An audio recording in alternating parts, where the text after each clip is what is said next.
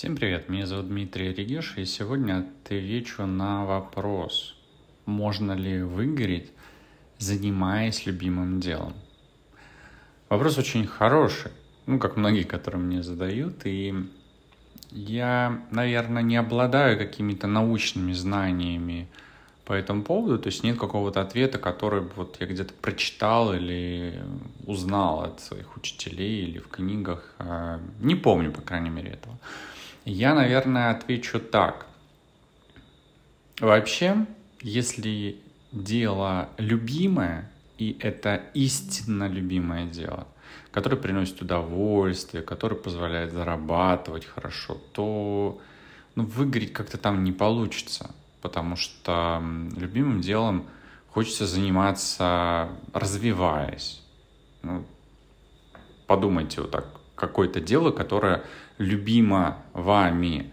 Дело даже не про работу, вопрос даже не про работу, а если вот чем-то, чем вы хотите или нравится вам заниматься, писать картины, не знаю, собирать пазлы, готовить еду. Вот ведь согласитесь, когда вы это дело, это занятие делаете с любовью, и вам хочется все время улучшать свои способности, делать еще лучше, еще круче, получать еще больше позитивных отзывов, то это энергия, которую вы получаете оттуда, от тех, кто вам, а, для кого вы это делаете, от тех, кто вам эти отзывы дает, она поддерживает и стимулирует вас делать еще лучше. Например, психология, которой я занимаюсь. Чем больше я изучаю, чем больше я узнаю, тем интереснее мне работать с людьми, тем сложнее кейсы, тем сложнее запросы – Например, сейчас я могу работать с онкологией.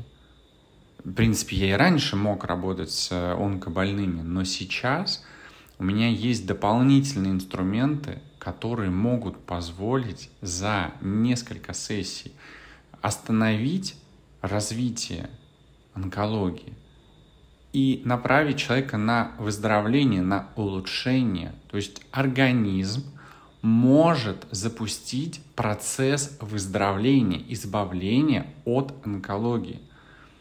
Такой своеобразный Бенджамин Баттон только в плане именно болезни. То есть возврат к исходной точке, к состоянию здоровья. И опять, опять про меня. А, и как можно вот в такой ситуации выиграть? Да невозможно. Потому что дальше я изучу еще что-то новое, дальше еще какие-то более сложные болезни, дальше еще более сложные кейсы. И это будет всегда мне доставлять удовольствие, потому что люди будут здороветь, выздоравливать, менять свое мышление, менять свою жизнь, и это же круто.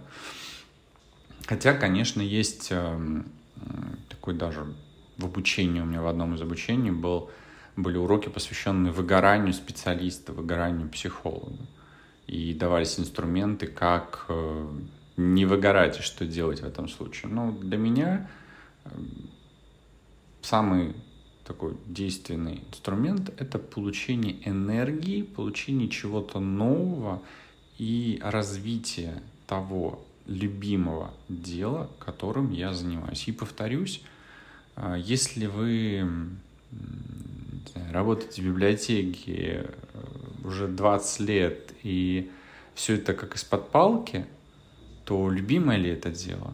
Если вы не развиваетесь работой библиотеки, любимое ли для вас это дело? А если вы готовы найти что-то новое в своей жизни, например, стать переводчиком или пойти на курсы программирования и стать э, программистом или каким-то тестировщиком, да, работник библиотеки может поменять свою профессию. И вот если вы поменяете ее, и то, чем вы начнете заниматься, будет вам доставлять больше удовольствия, то вполне вероятно, что работа библиотекарем была не самая ваша любимая работа, не самым вашим любимым делом. Поэтому в первую очередь пробуйте, экспериментируйте, обратитесь к нумерологии, посмотрите, послушайте, что вам для вашего ЧЖП больше подходит.